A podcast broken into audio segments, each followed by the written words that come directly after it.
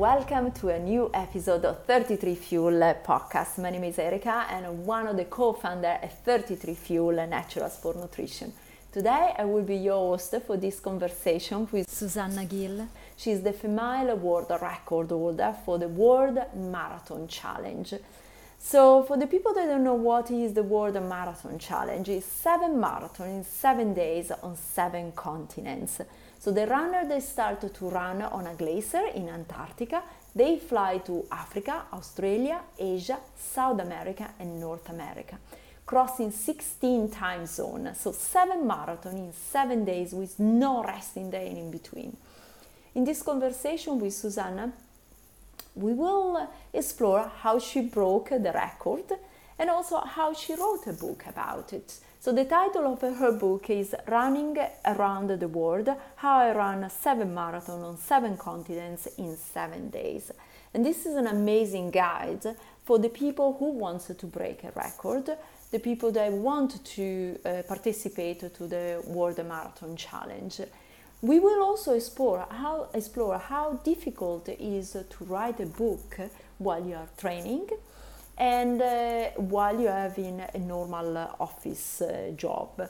So we will spoke with her about her uh, writing routine and how she find a publisher. Because I'm sure there are a lot of athletes out there that they want to write a book, they don't know where to start from, or they want to publish and they don't know how to find a publisher. So in this conversation with Susannah, we will be able to get some key tools on what makes her an outstanding athlete and how she is able to inspire runners to believe that to believe that anything is possible. All of this fits completely into our mission at 33 Fuel Natural Sport Nutrition, which is providing athletes with the best possible tool to make the performance to the next level. And we do it sharing leading conversation and thoughtful content like this one with uh, Susannah uh, on our podcast, on our blog, and on our social media. But we do also in store at 33fuel.com uh, with the finest natural sport nutrition for high performance. So if you need fueling, just go at 33fuel.com and experience the best natural sport nutrition on the planet. But first of all, enjoy this conversation with Susannah Gill. Welcome, Susannah. Uh, you made history. You are the new world record holder in the World Marathon Challenge, seven marathons on seven continents in seven days. So tell me more about it. How do you feel when you see your name as the world record holder. How is this sensation? I want to know. Hi, Erica. Yeah, lovely to lovely to speak to you about this. Um, it still feels a bit odd, really. I mean, I've got sort of used to it, but um, I was thinking actually earlier when we were when I was thinking about what we were going to chat about. Um, some of the, the, the phrase that I find the strangest when I've watched the sort of all the articles that have been written about it is when it says British runner Susannah Gill, which is weird because they're just four words and they're all completely true. I am British, I am a runner, and that's my name. But it makes me sound considerably more professional, I think, than I really feel because at the end of the day, I'm just a person that enjoys running. I was going to run one marathon and didn't realise that I was going to run a whole host more, and certainly wasn't planning to run um, seven on seven continents in seven days. So, yeah, it still feels a little bit surreal sometimes. But um, now that I've had a bit of time to absorb and write a book about it, it sort of feels slightly more real.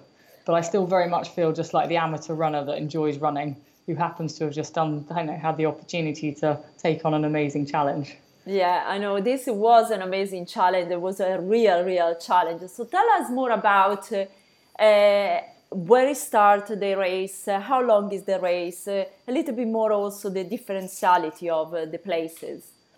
Yeah, it's a, it's a very special and unique challenge. There isn't really one any like anywhere like it in the world. There's much longer challenges, and you can run through jungles and things, but there isn't something really like this. And um, it was first done in 2003 by Sir Ranulph Fiennes. Um, although actually he didn't run in Antarctica, he ran in the Falkland Islands. But the concept of running seven marathons on seven continents in seven days, and for me personally, I loved it because it had a certain symmetry to it, and it's it's a very much a physical and a mental challenge because not only have you got the seven races, but you've got the aspect of how you look after yourself and repair yourself um, in between the races and mentally get yourself ready to race again. Because most of us, even if we enjoy marathons and triathlons, even Ironmen and all that, um, we tend to only do one race at a time, and then you can collapse in a bit of a heap and then prepare yourself for the next one. Whereas this challenge, you had to get on a plane and start thinking about the next race as you were recovering from the previous one. And I just kind of loved the idea of that.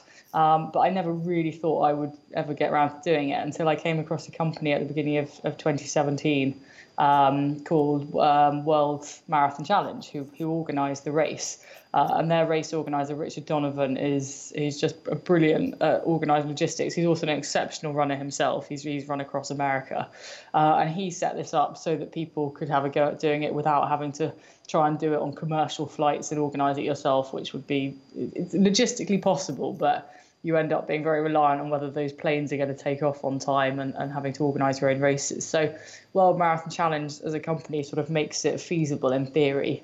Um, and then I spent about six months at the beginning of um, 2018 sort of thinking about whether I should do it or not. Um, I'd spoken to Richard and, and I'd filled out the forms, and he sort of went, Yeah, there is a place for you, but 49% of me was going, this is the most ridiculous thing ever. You're just, you're an ordinary marathon runner. You shouldn't do something like this. What if you, I mean, I used to be so lame the day after a marathon. You know, yes, I could run an okay marathon, but I mean, the next morning, getting out of bed and getting to work and everything was pretty painful. So I was like, how on earth would I run seven in a week? I can't possibly do that. But then 51% of me said, actually, if you don't, have a go at it and do this thing, you're going to wake up when you're 70 years old and, and actually regret the fact you didn't give it a go. And that, that's probably the greatest thing I've learned in all of this. That if if if there's just a little bit of you that wants to take on a challenge, you should definitely do it because actually, you, I think we regret the things we don't do. Um, and so that's really why I, how I sort of came to finally in the autumn of of 2018 sign up to it uh, and think right, I'm gonna I'm gonna have a go at this amazing challenge. Uh, that's uh, it's uh, it's it's interesting your point of view and just yeah the regret you know and mm. you're absolutely right. You say why not doing it until you are young healthy and uh, you have the time to do it also? Because I would imagine first of all uh, um, if I'm not wrong you start in Antarctica. Yeah so that is uh, um, very interesting, not from just the point of view of landscape. So you are running on a completely different surface compares to later on in the race, because each race in each continent they have a different time zone, different mm. temperature. Because if I'm not wrong, the temperature they go, the range of the temperature they go from minus 10 to plus 25 or something like that. Yeah. Uh, so, so in reality, you're really, it's difficult to prepare also something like that. How did you, how did you train uh, to diff kind of different, uh, different uh, temperatures? Um, yeah, I mean, I, I'm someone who I train in the UK, so I, am used to getting wet, sometimes a bit hot in the summer, quite cold in the winter. Um, I've, I've run in a few hot places like Egypt and um, Bahrain and things, but nothing sort of long term. Um, so I wasn't really, I didn't do any specific temperature training, but in terms of Antarctica, um, excuse me. Um, it was just a case of getting used to running on snow, which again I'd never really done, other than if I'd had to just do a very short run here, and it happened to be a bit icy, which was something that you, I never wanted to do. Um, so do, it's a much slower rhythm on snow. You can't rush anything because your feet are moving around that much more. And the cold weather was just about having layers on. And then when we'd finish running as well, just getting out of the cold weather and into nice warm warm clothes. And then the, the, the toughest temperature change was actually between the first and second marathons because we went to Cape Town overnight and ran there and it was plus 30 it was a really really hot sunny day uh, not a cloud in the sky um, And so, uh, yeah, I had to then have put loads of sun cream on, having not really, I'd only had a very quick shower, so I was still kind of sweaty for the day before, uh, and just getting out, and I was just pouring sweat. And again, there it was a case of just getting out of the sun once you'd, you'd run that marathon, having a shower and, and starting to refuel. And then the other five marathons were actually all in the evening. So although we were in um, Bahrain, even though we were in Dubai, it was nice. It was in the evening. It was it was quite um, quite cool and a bit clammy, but it was fine. And then so were the other temperatures. So they were quite uh, even as, as, as, temperatures go. So that wasn't too bad. Yeah, but there is still a, a, kind of also adaptation uh, toward you know the light, uh, the the way how to run. Because once you run mm. daytime, and suddenly you start to run at nighttime, or in any case during the yeah. evening. So I would imagine also that is a little bit of a adaptation on. Uh, yeah, it was in the time zones were really interesting because the first 48 hours, your body tries to cling to what it, it thinks is a time zone. So whether you're in lunchtime or whatever. But once I got to Perth, which was the third race, and we'd had a good long flight from from Cape Town over to Australia, I actually found my body stopped trying to work out what time zone it was in. It didn't. It was the first time in my life I just thought it doesn't actually matter what time of day it is. I'm I'm either going to be sleeping and recovering, or stretching, or eating, or actually running a marathon and whether it's lunchtime, evening, whatever food I'm eating, it doesn't really matter. It was quite interesting, and it, it's very much changed my way of view of travel as well. Normally, if you're on a plane, even if you're lucky enough to travel business or something, I'm I'm normally in economy, but maybe premium economy. So even if you're in a nice flight, you think actually I kind of want to get to where I'm going. Whereas this time when I got on a plane, I was thinking, yes, I don't have to move anywhere for 12 hours or however long it was. And actually, you just sat enjoying being on the plane and being able to recover. Um, so I'm, i have become a bit more of a relaxed traveler, I think, now, because I just think, right, if you're on a plane, you're relaxing, you're stre- oh, I was up and stretching, or I was eating, I was doing everything I could to just be recovering in time for the next race. And actually, you didn't want to get there too quickly because you wanted as long as possible yeah, to, that's very to, to rest and recover before you got to the next race. And also the fact that you are experiencing actually crossing 16 time zone this uh, mm. I totally understand that you basically don't look anymore at your watch because there no. is no point. It's not that you have no. a finial. yeah, but, we were, a lot of our marathons, you know, in in in uh, Perth, we were running into the evening. Uh, Dubai, we started just before midnight. Uh, it just it was totally irrelevant as to what time of day it was. We were there to run a marathon, and and you just got on and did it. That it's uh, and how about the jet lag? I've never really, I've never gone to Australia, so I've never done the full round the globe thing. But I've never found jet lag to be a massive problem for me when I've been to the US and China and things. Um, I my body uh, is quite, I have quite a strong constitution, and basically, if I, as long as I can eat and sleep, I, if I t- if I tell my body that it's eight o'clock in the evening, uh, regardless of, of, of what time it might think it is, and it's time to eat some food and go to bed, I'm quite lucky. I seem to be able to do that, and you might wake up a bit early or something. But sometimes I think people kind of allow themselves to feel jet lagged. Whereas if you force your body to actually just do what you know it needs to do, so keep eating, keep sleeping, keep really well hydrated, then I actually found it easier to cope with than I thought I would. But the joy of the challenge is you just don't know till you get there. Some people slept a lot more than others, and it was just a case of what you got used to. I mean. Um, Mike Wardian, who was the is the male world record holder, who was doing it for the second time, he found that even though it was the second time, so he sort of knew what he was getting into, he found he didn't actually sleep that well during the week and much less than he had done the previous time. So you can't always control how your body responds, but you've just got to try and do what you know you need to do to keep yourself in one piece. Yeah, and uh, sleep deprivation could actually affect so much your race. So I would imagine, did you get stressed about that a little bit, or getting some bugs or anything that actually can stop um, your race? I was quite pleased, a bit like you might hear that I've got a cold now. I had a cold at the New Year last year, which was four weeks before we left, which although was annoying, I thought actually that's really good timing because if I've had a cold four weeks before I leave, I'm probably law of averages means I won't get another bug. And then food wise and things, I just I ate quite a lot of vegetables. I didn't eat that much meat, and you just try and hope that you're not going to get a bug or anything like mm. that. Um, and so yeah, obviously lots of lots of clean water available. The food on the plane was was pretty good. Quite a lot of snacking on nuts and um, crisps and fruit and things. So yeah, just lucky that um, yeah, none of us, no one got sick. Actually, we all we all coped pretty well with everything. You started from Antarctica. And yeah. then from Antarctica, where do you go? Which is next step? So we go back to Cape Town. So running there, which was lovely and hot and wonderful, and we we were based there with the hotel, so I could have a shower. And I found a really great kind of um, American style diner afterwards that I had a veggie burger and chips. That was just such a highlight. When I was running and I was sweating so much, I was just thinking about salty chips and how good they were going to taste. Um, and so that was great. And then a long old flight to Perth, which was we had a great Australian welcome from a local running club, and we were running up and down the river there. So that was a nice flat course. Um, and Dubai, we were running for the fourth race. We were running along the beach, which was pretty cool at night. Um, so you had like the lights of all the villas and, and the, the waves kind of lapping up, which was quite peaceful.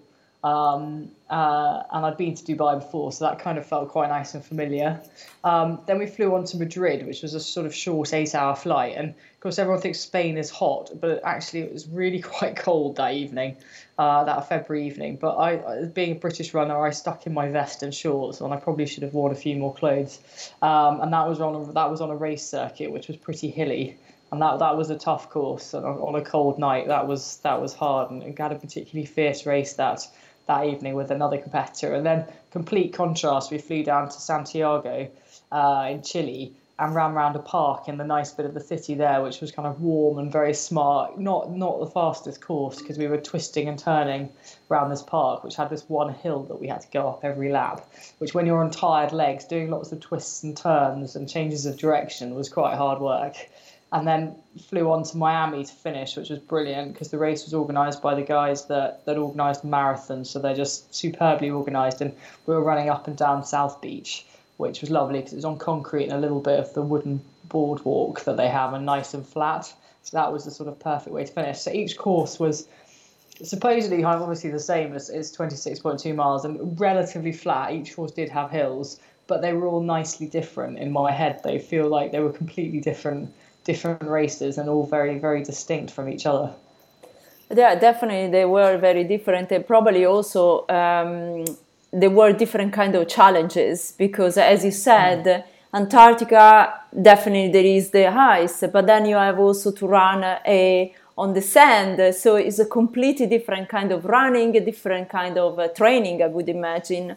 How long did it take you to um, to train so I worked with the, my the fellow author of my book, um, a man called Mike Antoniades, who set up the running school because I'd, I'd been to the running school. I'd got injured in 2015, classic runner's knee, had to have my cartilage operated on. So many people have had that. And I came back to running and I, I just wasn't running very well. I knew it and I was taking the odd tumble and you just, you know, and you know you need to get someone to help you. And I saw the running school advertised and I, and I went there and they, they, they look at how you run and they basically just get you running in a much better, much more solid way. And um, I thought, well, if I'm going to train for this, I'm going to I'm going to need someone who knows what they're doing because I mean I'm a qualified personal trainer, but that doesn't mean you know how to I know how to get myself fit for a special challenge. But I also needed someone that was going to hold me accountable because I knew it was going to be the hardest training I'd ever done. And if I was just going to set myself the challenges, it was it was never going to work. I needed someone else to say, right, that's the program that you need to do. Those are the sessions that you have to do. And so I spoke to Mike and.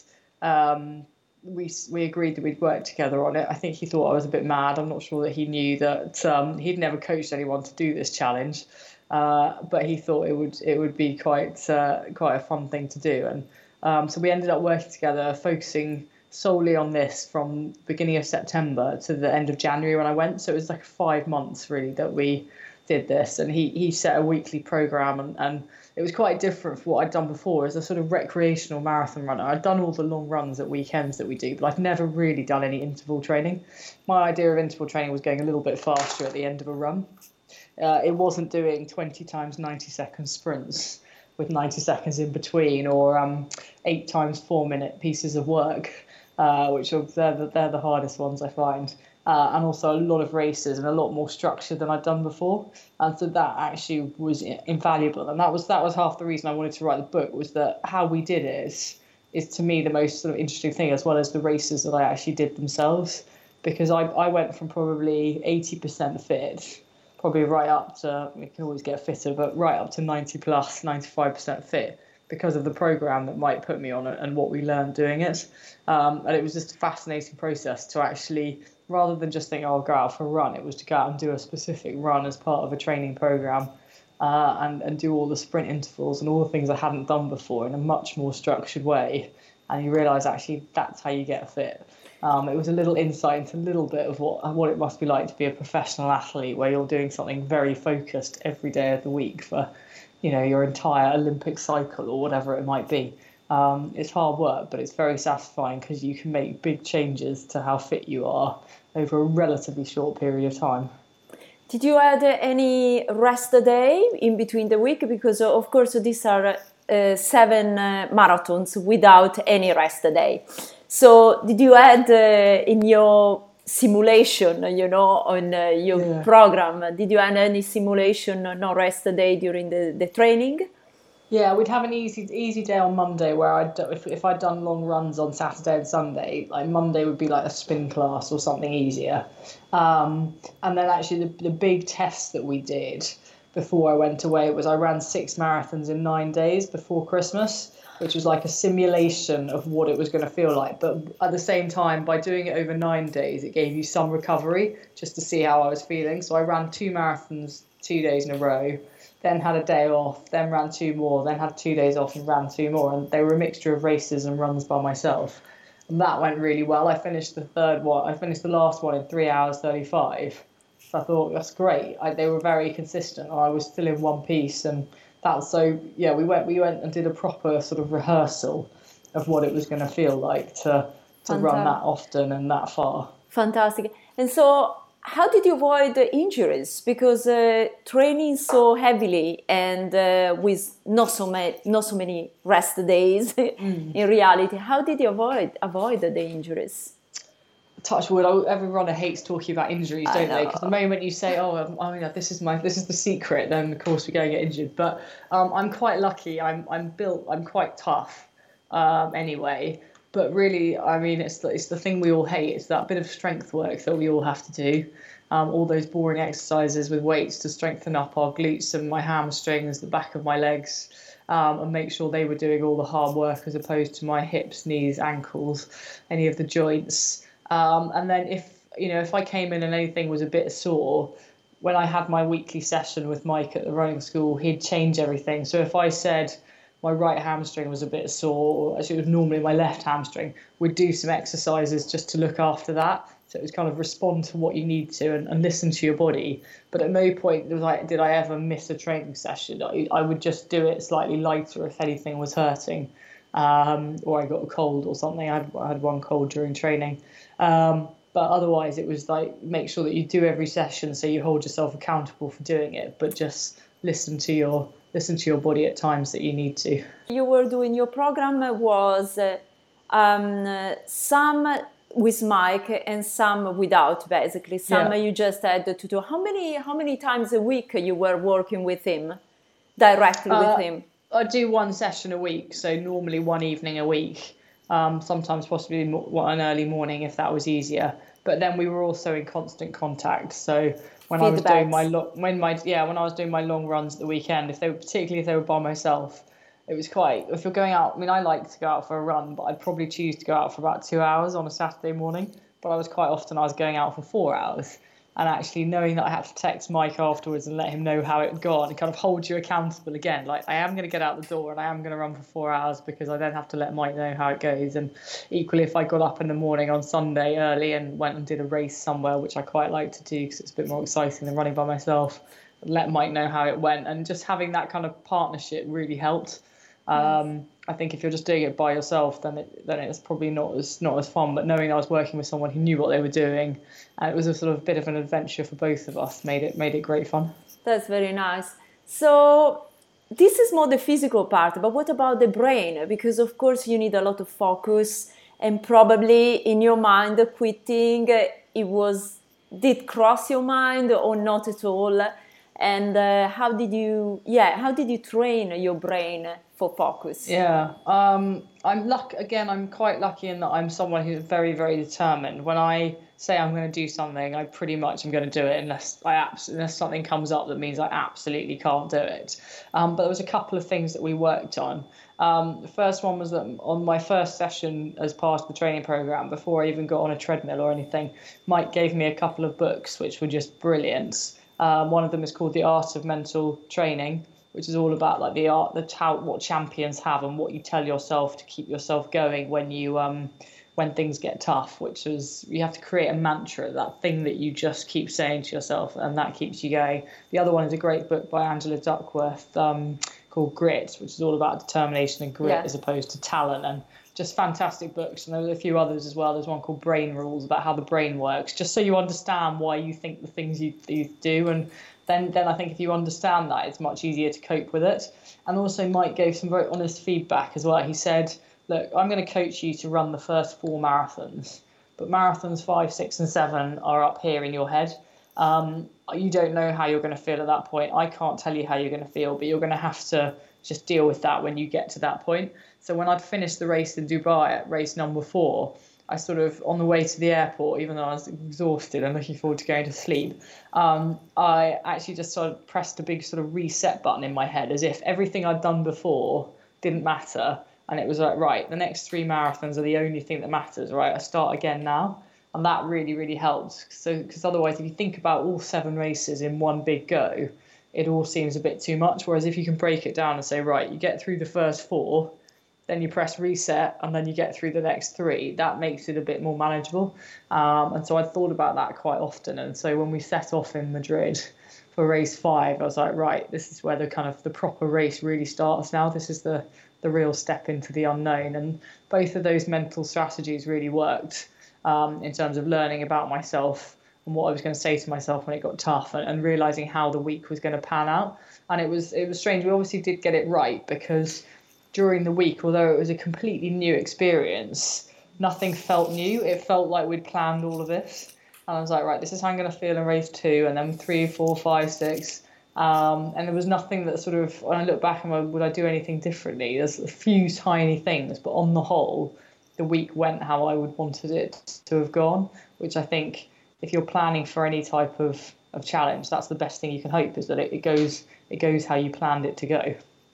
Have you done a lot of visualization? Because one of the techniques is also visualization. Mm-hmm. Have you done it? It was uh, part of your mental program. I did. We didn't do any specifically. I think I probably did it as I lay and my head hit the pillow each night, and I'd be trying to imagine what it was like. Although I, I was falling asleep so quickly because I was so tired, it probably lasted about five seconds before I was asleep.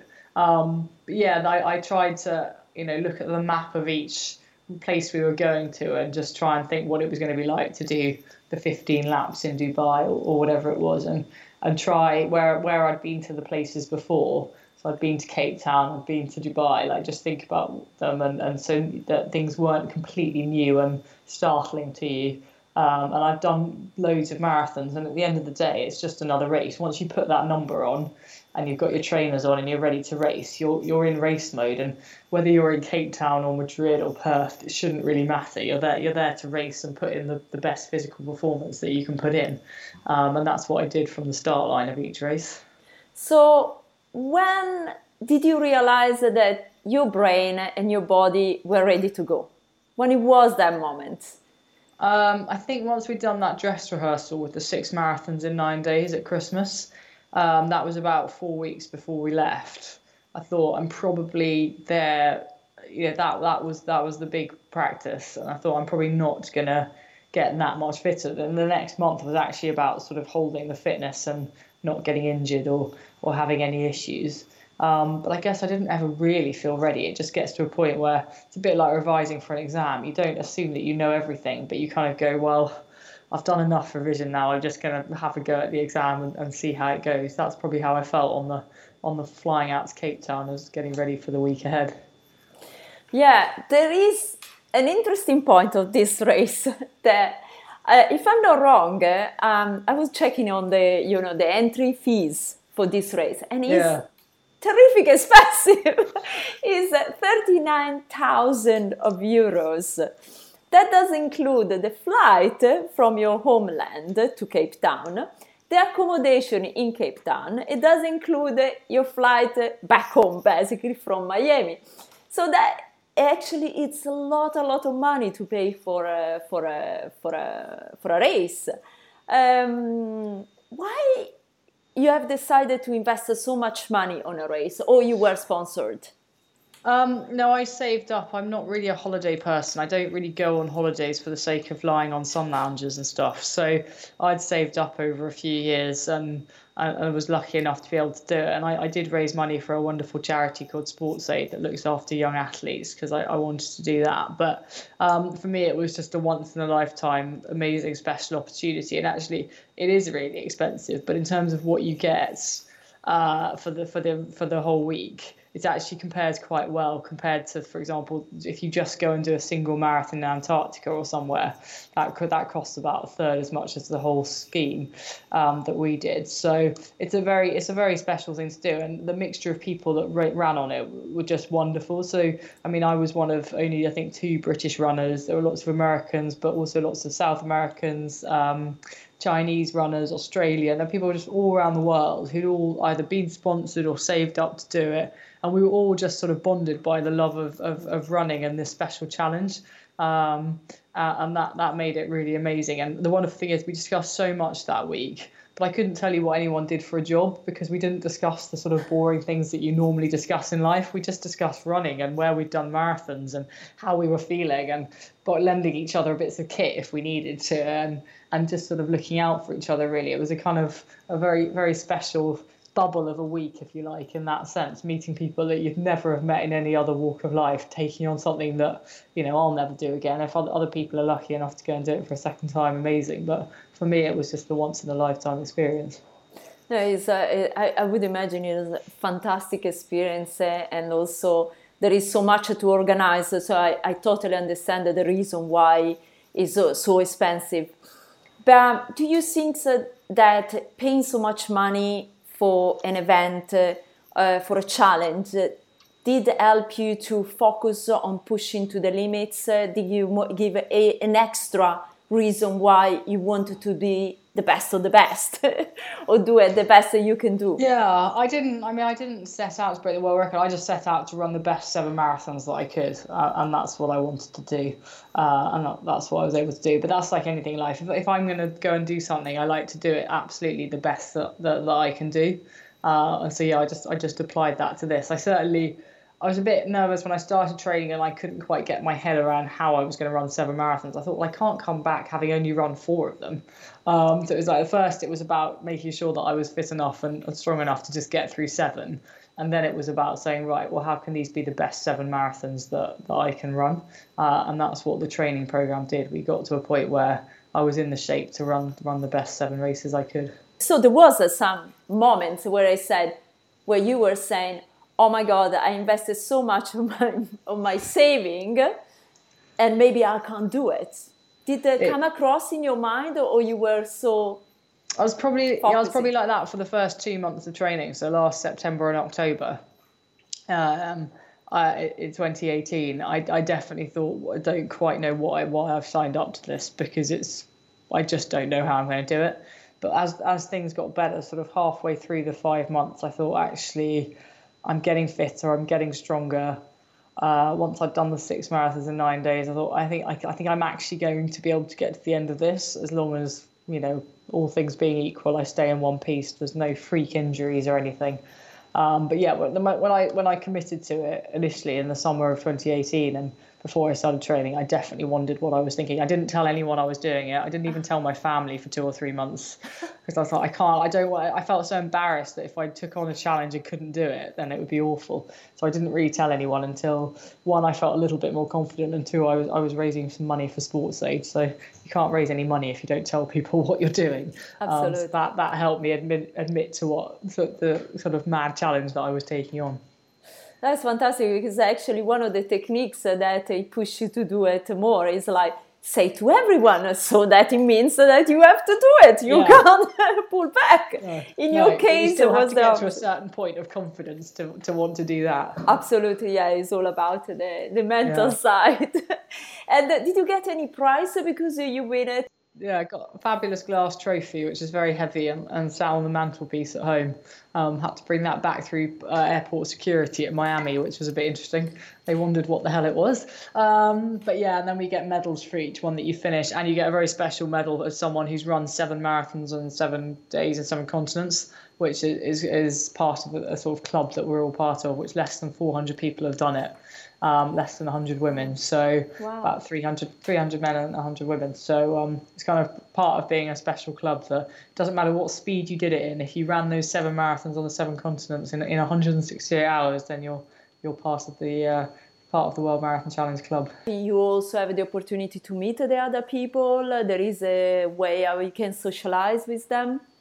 Yeah, I mean we're all we're all in contact on um, on social media and yeah we all feel very much connected to each other. Uh, and those people that have done it will often go and do other races as well. So richard donovan also organizes the north pole marathon uh, the volcano marathon in, in south america. Yes. Something something two very different ones as well as world marathon challenge. So um, if I save up, I might try and do. I'm not going to go and do the North Pole Marathon because I didn't like running on snow enough to, to do that but I might head somewhere hot somewhere. I like I prefer the heat. So yeah, we all feel very much kind of bonded. And I'm in fact going to to run Boston Marathon in April with the woman who set the previous world record before me.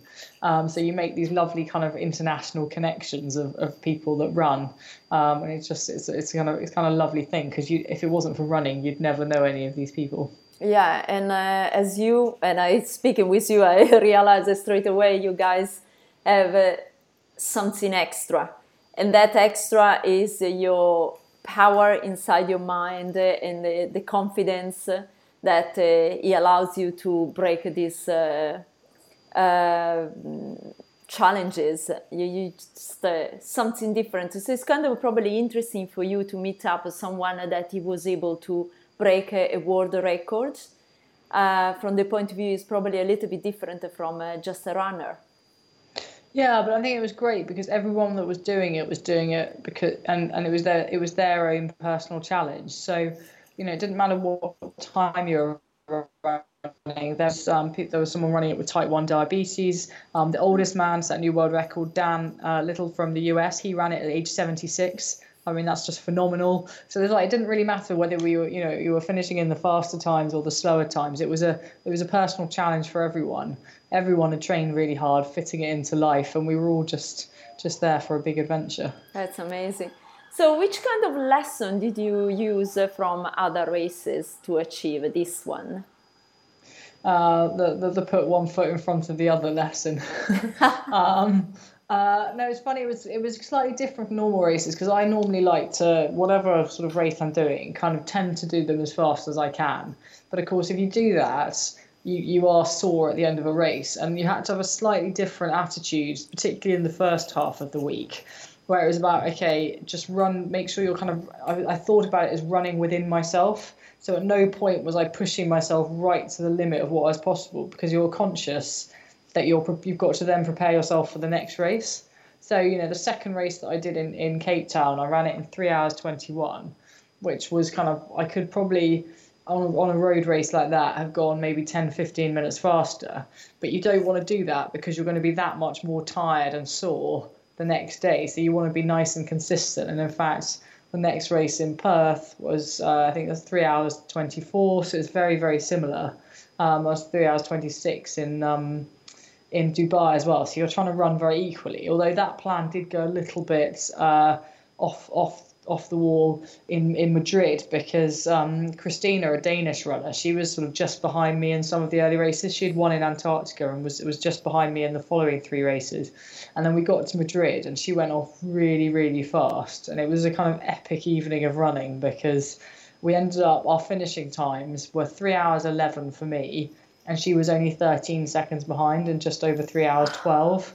Wow. And like at no at no point was I planning to run the fifth race the quickest. But so sometimes as much as you plan to, to run your equal races and look after yourself, once you get into competition, if you need to run really fast, you just have to go and run really fast. Which then meant of course for the sixth race in Santiago, it was I was a bit tired and that was my that was three thirty seven. That was pretty slow in comparison to what I'd done the night before in Madrid. But you can't you can't ask your body just to keep delivering 100% the whole time.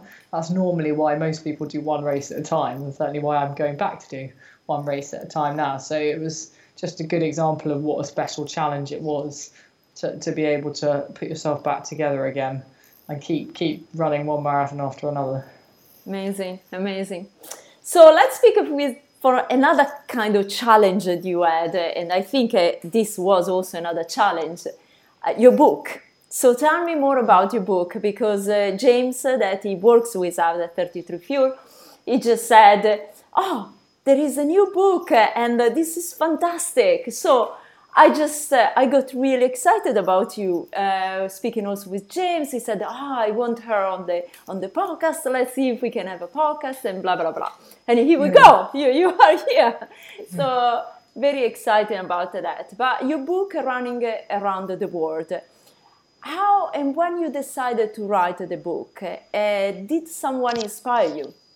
Um, it was, I suppose I got Mike to blame or thank. Um, when we were texting each other in Miami after we'd finished, we were thinking, Mike was like, well, you know, you need to recover and then discuss what's next. So, you know, because as a runner, we all like to know what our next race is going to be. No one likes to sit and go, oh, well, I've done a race, but I haven't got a plan now for the next one. And he goes, and why don't, why don't we write a book about what we've done?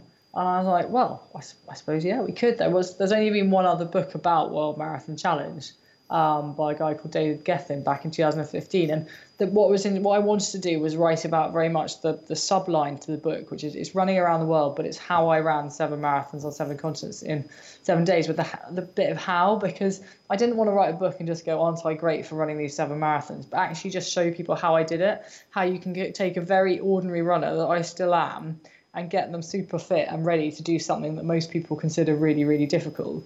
And so the first half of the book is all about the training and, and what we did. Um, so that if anyone wants to go and do something, it might not be running seven marathons, whatever challenge it is, hopefully it can kind of show there is always a way you can do it. Your training program would be different to what I did, and it, but there is a way you can take yourself from one physical and mental state and improve yourself and get yourself ready to take on something which at the beginning you think I could never do that. Uh, and then the second half of the book is, is the story of each race and, and obviously the, the exciting conclusion at the end. But I hope it's a book that, you know, every runner, whether you're a park runner on a Saturday through to, you know, someone that takes marathons quite seriously or something, will, will get something from and, and find it interesting. Um, it was certainly a different challenge to spend my weekends at the beginning of the year sat writing for five or six hours a day on on on uh, on Saturdays and Sundays. Um, but it was great, and I worked with a lovely team at Rethink who who've put it all together with me. Uh, and it's got a kind of a lot of Mike's input as well, his expertise, and interestingly as well, what with the, all of the text messages that we shared while we were racing, because actually having Mike at the end of the phone uh, we were just sharing thoughts and ideas, and that was really helpful for me to to be able to bounce ideas off him. So, for example, before the last race, I suddenly got very nervous because you get very close to completing your dream and you don't realise how how you know. I was like, God, I suddenly feel really weird, and it was Mike that had to tell me it's yeah, it's because you're really nervous now, but you got to channel that into into your legs and everything. So I hope it's an interesting read and um, something that's a bit different to maybe other books that are out there. So how how long did it take to write it? Um, I wrote most of the copy between February and May, and then spent the sort of autumn putting it all together. um, and then we published it in December. Wow. So writing writing a book is not easy. and especially because uh, as you said you wanted to inspire and you wanted you wanted to inspire you wanted to give uh, something you needed to give us some priority in your life. So, which kind of priority you gave to the book compares to training, a job, and, and writing? Um, I think I probably took on a similar approach to how I did the training, in that it was going to have a beginning, middle, and end. So I knew that when I was training for the World Marathon Challenge, it was sort of five months, and it was a very focused period. It was a bit like that with the book. Mike and I agreed that if we started writing it in February, we wanted to get it out by Christmas ahead of this year's World Marathon Challenge, and because that was a good deadline. And so yeah, we just about we just about made it with a couple of weeks to spare. So I think people always say, well, how do you find the time to do things? I always think you find the time to do the things that you want to do. And actually, I always find the time, for example, I, like, I enjoy watching a couple of cookery programs a week or whatever, MasterChef or Bake Off. Well, if I find the time to to watch them, I can probably find the time to to find time to write a book and you just have to be very committed. I was probably quite boring on those weekends. I wasn't exactly going out and seeing friends and stuff because at the end of the day, if you're going to sit and write, you just need to sit in peace and write. And I also found I couldn't do it in the week with work because in the daytime, you're obviously busy working, and I go, oh, well, maybe I'll do a couple of hours in the evening, but you're too tired. You just by 10, 11 o'clock at night, you just need to go to bed, really.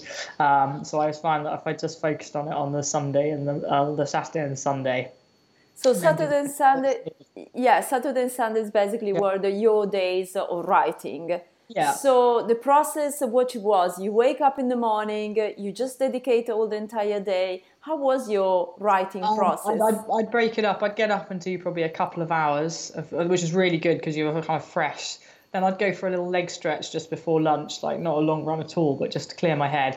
And then I also learned the key art to writing in the afternoon is to not eat a big lunch. Because if you eat a big lunch, you get really sleepy and you sit there and you're trying to write and you're like, oh my god, I've eaten too many carbohydrates. So I learned the lesson of like not eating a big lunch and just having a bit of chocolate or something in the afternoon to keep you going. Then you can go a good four hours in the in the um, afternoon and then probably do a light gym session in the evening and, and, then you feel really tired and you want to go to bed but you can get your sort of six hours of writing in and if you turn off social media and you turn off your emails you can actually get quite a lot of writing done yeah. Um, and then it was a quite busy i was very busy at work in october when we were just finishing the editing.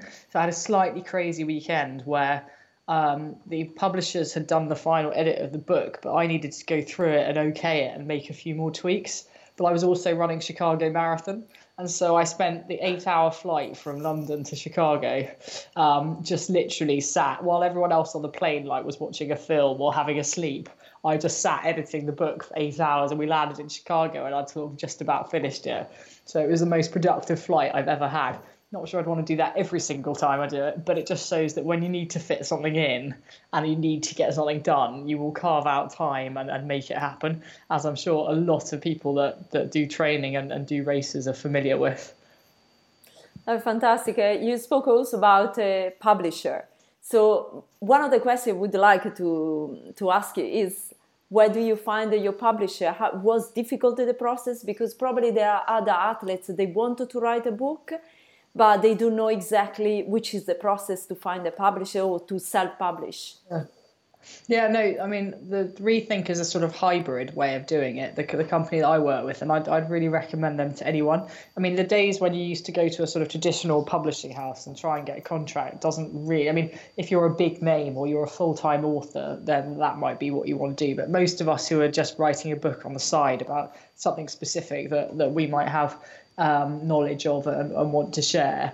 The Rethink or uh, other companies that do it are brilliant because you, you sign a very simple contract for, for a relatively small amount of money and then they you have to sit and write the manuscript. No one can do that for you. There's no there's no shortcut to that.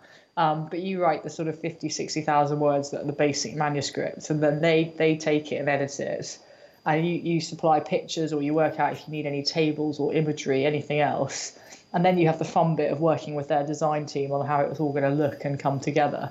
And so from I, I work with them from the end of August uh, right through to publishing in at the beginning of December. So it was just over three months.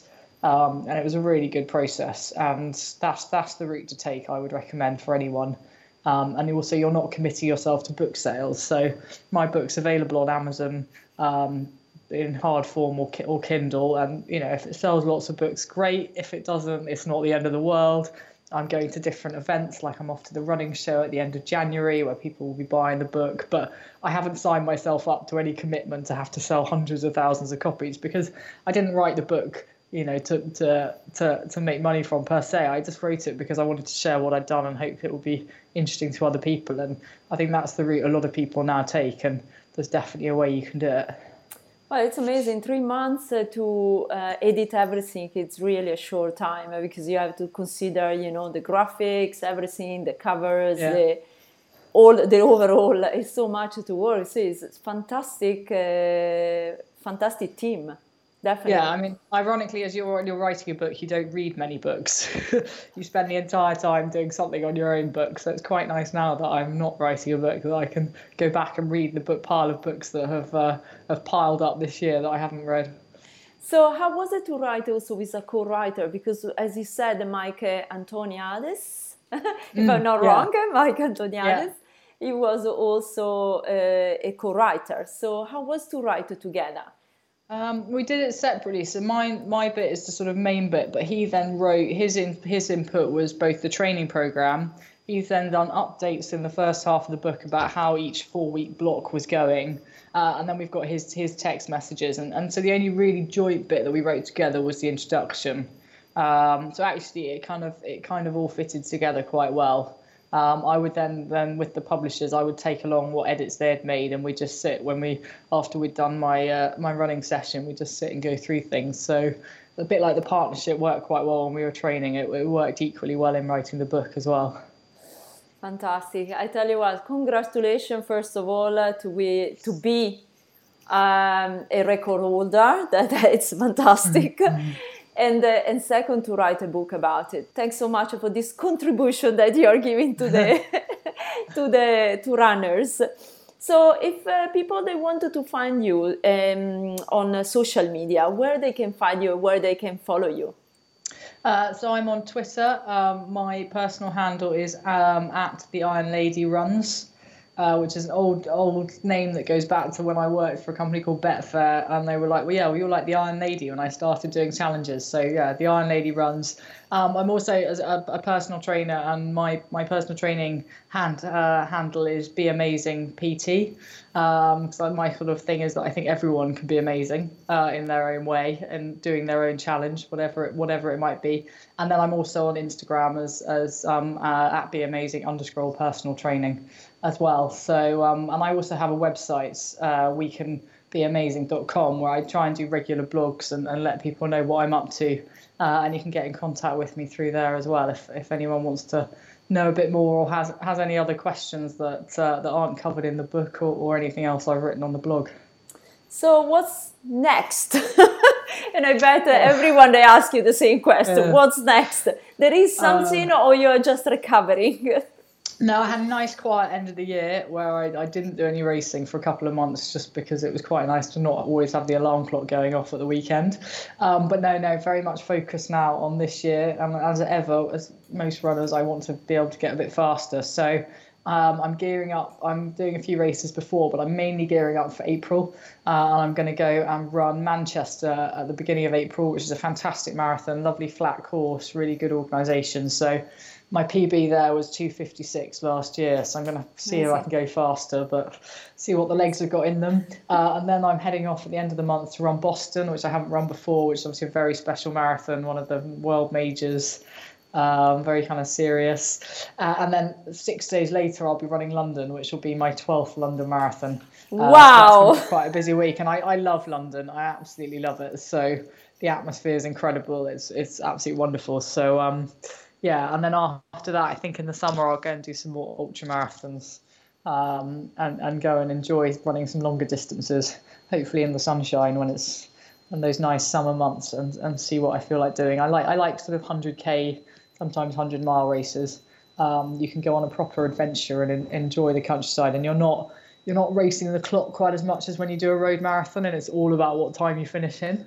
Uh, you can just go and run all day, and, and it's good. And I, I, like the challenge of getting your nutrition right and enjoying. You know, you have periods where you feel awful, and then you feel better, and you have to learn to sort of how to deal with all of that. So um, they're quite good fun, I think, for the summer.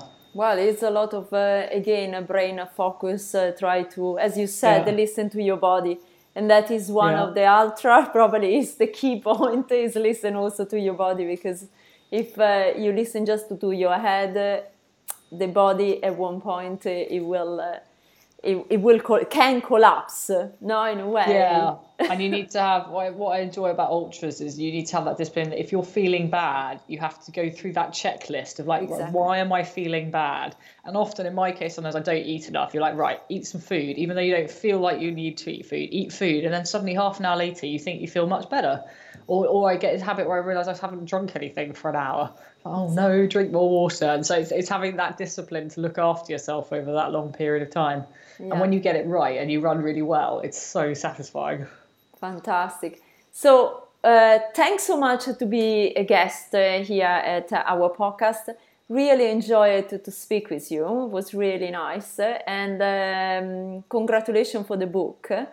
And we will put also on the show notes uh, uh, a link also for the um, link with Amazon and all the links uh, for, for your book. So if people they wanted to read it, they will have uh, the easy opportunity to click and just go straight. so enjoy enjoy your next adventures, and uh, thanks so much to be a guest. Brilliant, thank you, Erica. Lovely chatting to you. I really enjoy having Susannah on the show, and thanks to James at 33 Fuel to have contacted Susannah so we could have her uh, today. Uh, I hope you enjoy it as I did recording the episode. So if you want to check out Susannah book, just check out the link on the show notes below. uh, where you can find also the links about 33 Fuel website and social media. So if you have any question for Susannah or you have any question for us or you wanted to share any opinion, please get in touch with us using the links below in the show notes. So thanks so much for joining us and stay tuned.